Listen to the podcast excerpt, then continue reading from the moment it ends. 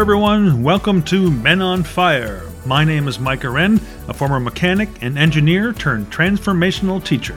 And each week I'll deliver an inspiring message to help you excavate those repressed inner negative feelings and install new thoughts that will finally allow you to truly become the person you were born to be.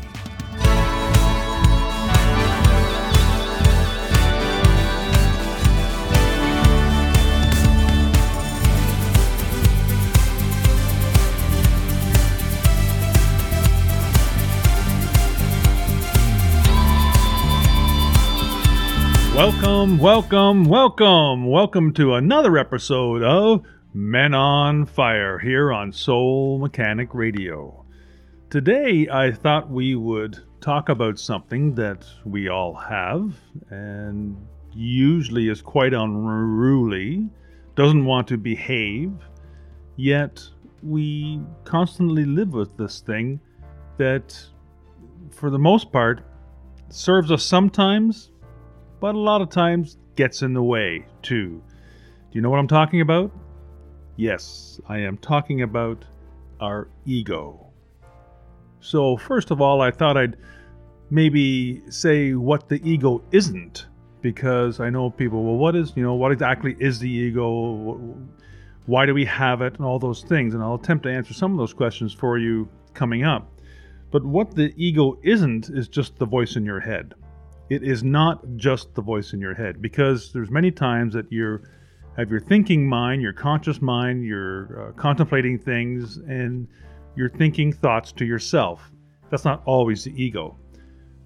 But the ego is the part that always tries to tell us that, you know, we're better than others and where judgment comes in. We'll talk about that in a minute. But so, what actually is the ego then?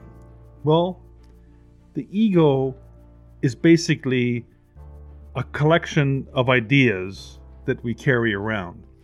You see, everything is created in the same format. So, everything in this universe was all created like this, right? From stardust or whatever, it doesn't matter, us as well, right down to everything here on Earth even you know mechanical things and, uh, and buildings and structures. It follows a sequence, and the first part of the sequence is desire. There has to be a desire to do something, and then an intention, and then a perception, and then a belief. Some people will swap these around, belief and perceptions, depending on how they feel that they should go together. But either way, there has to be a perception of things, and then a belief forms. And from there, we get our thoughts. And then we get our feelings. And then from our feelings, we get our actions. And our actions gives us the results we get in our life. So the ego comes from that collection of things. And what it tells us is we, we are what we have. We are what we do we are what other people think of us, that we are separate from everyone else, that we are separate from what's missing in our lives, and we're separate from our Creator.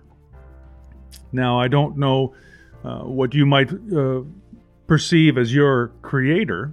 Even the staunchest atheist will believe that there's some sort of higher power. They don't understand what that is, but they know innately inside that there is something out there that got them here.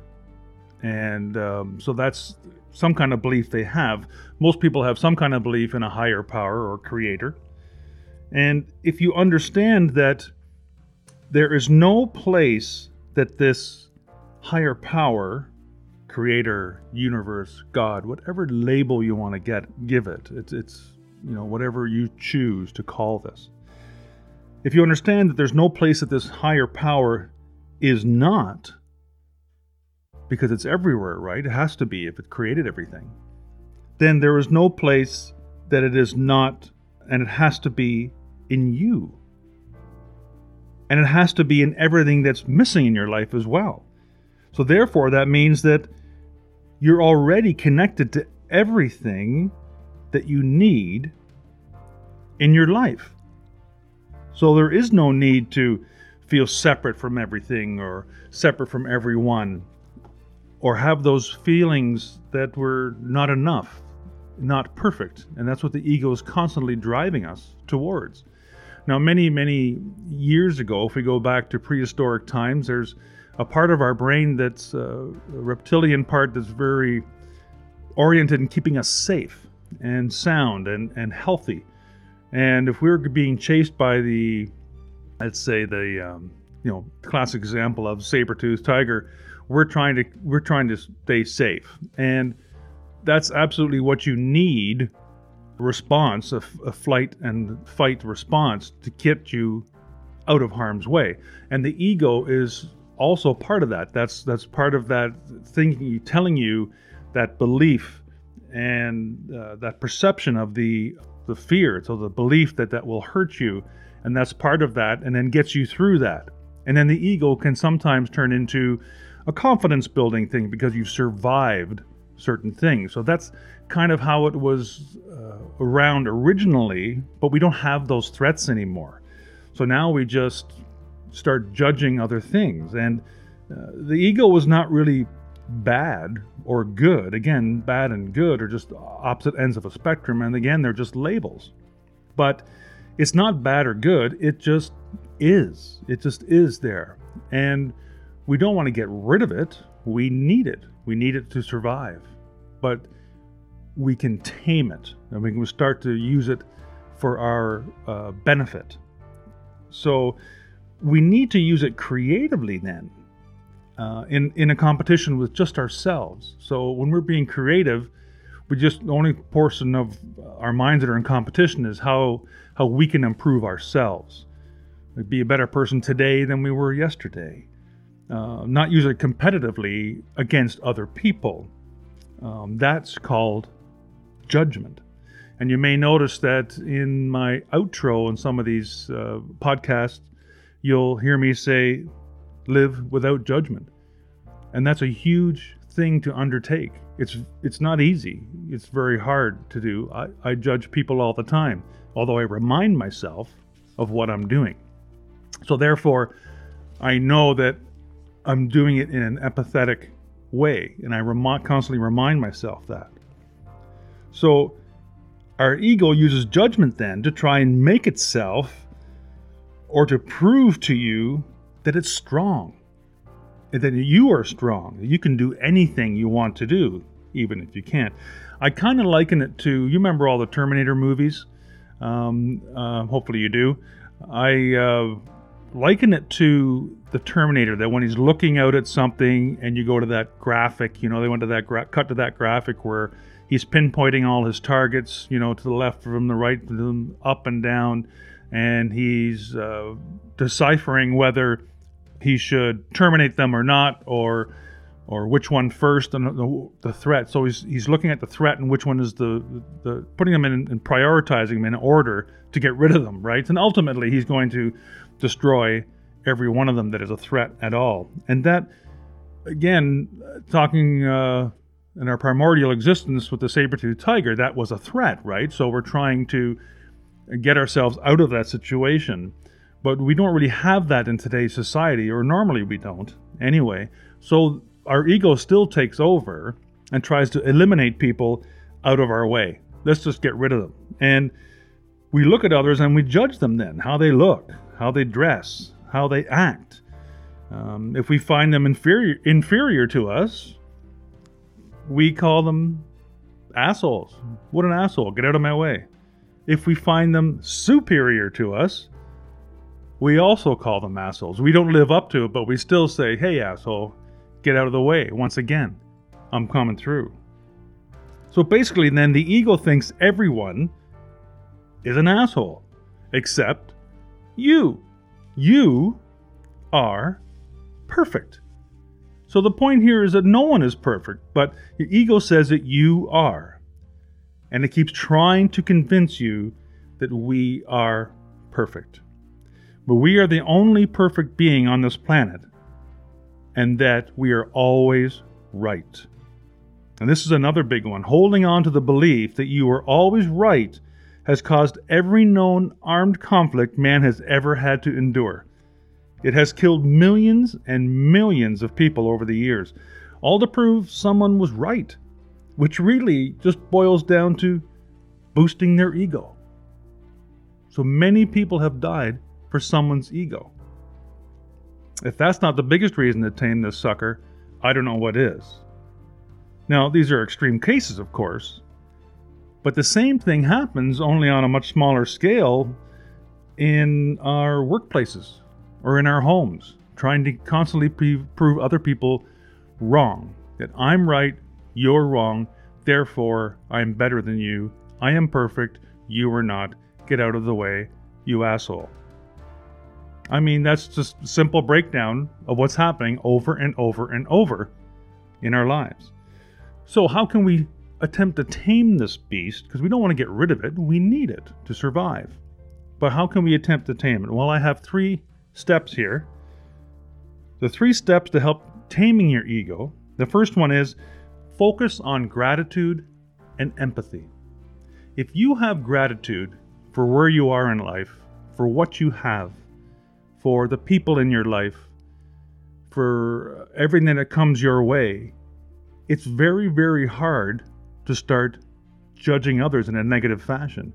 You may look at some people and let's say the neighbor next door and they have a nicer car than you, but you know what? You're really, really thankful that your car is five years old, it's paid off, it runs fine. There's no reason to have a new flashy one. You're very thankful for that. So now you're not judging them in a negative way. You're going, wow, they have a new car. Hey, that's great. Maybe they'll take me for a drive and I'll get to, you know, smell that new car smell or whatever that is. But you're you're still uh, looking at it as a as a in a form of a judgment, but it's not negative. So you're reminding yourself, no, I need to look at this in a little different light. And the same goes with empathy. If you have empathy for someone, then you you feel their feelings and you put them put yourself in their shoes and you actually feel what they're feeling. And if you do that with other people, how can you be such a critical judger? You can't anymore. You can't do that. So if you remember to have gratitude for what you have in your life and to use a little bit of empathy when you think about others, then you're well on your way to taming that ego.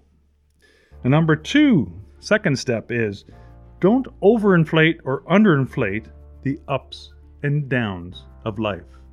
You know, life's about change, folks, and it's up and down all the time. One day is goes great, the next sucks, right? That's just the way it is. Things happen during the day that are terrible to us, or maybe not some terrible, so terrible. I mean, to me, it happens. Uh, I'm trying to uh, master some of this technology to even put this podcast out. And I run into glitches all the time. And then it sucks for a while, and then it gets better when you when you figure it out. But you can't let that uh, overinflate those things that happen to us into huge things that can't we can't overcome. I mean, the age-old adage of "Don't make a molehill into a mountain." You know, that's very very good thing to think about when we're trying to when we try to make things bigger than they really are. And the same thing is when they're we underinflate. Sometimes, well, you know what? It doesn't really matter about that, but it may matter. Maybe there's the somebody's feelings have been hurt. Maybe they need some uh, uplifting and you're just putting that aside because you're not being empathetic enough. You're not putting yourself in their shoes and they need to be pumped up. So you need to add a little air to that and inflate them a little bit higher. So don't overinflate or underinflate what's taking uh, place day by day as you go along. And number three, and the final one to help you tame your ego, is know what really matters. So, what really matters to us in our life? And I heard a quote from Neale Donald Walsch actually and he mentioned that if what's happening today in your life, if you think it's really bad, then imagine that you're 85 years old. If at 85 years old, is this going to be really important to you? If it is, then it matters. Then you need to do something about it right now.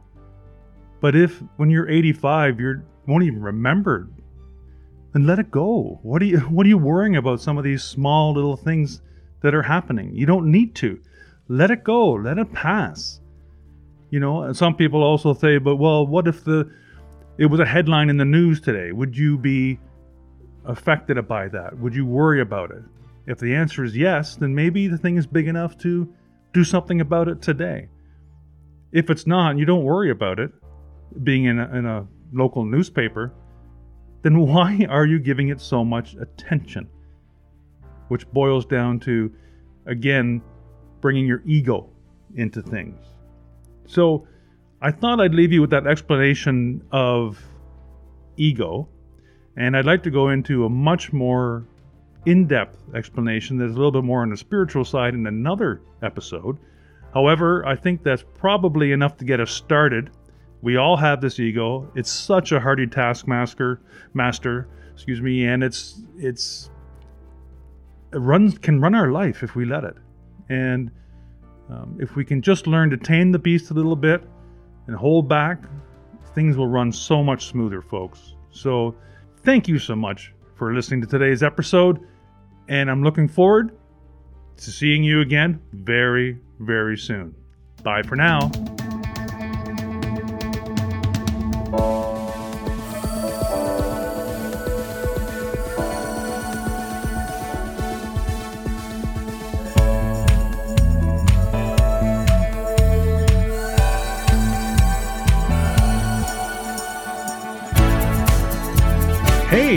Having trouble living the life of your dreams?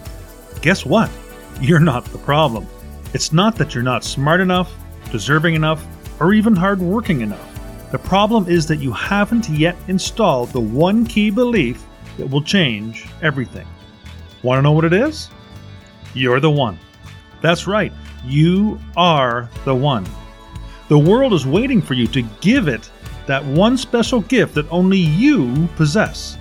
Want to find out more? Head to my website at micahwren.com to order my new trilogy, You're the One. The first two books are available together in an omnibus book with the exciting final installment of the series available soon. And while you're there, download a free ebook or two to help make a difference in your life today. Thank you so much for listening to today's episode. As always, keep what feels good and dump what doesn't. And remember, live without judgment give without expectation, and love for no reason. Follow those three simple expressions, and you'll be well on your way to an inspirational, intentional, and successful life. Until next time, you're the one.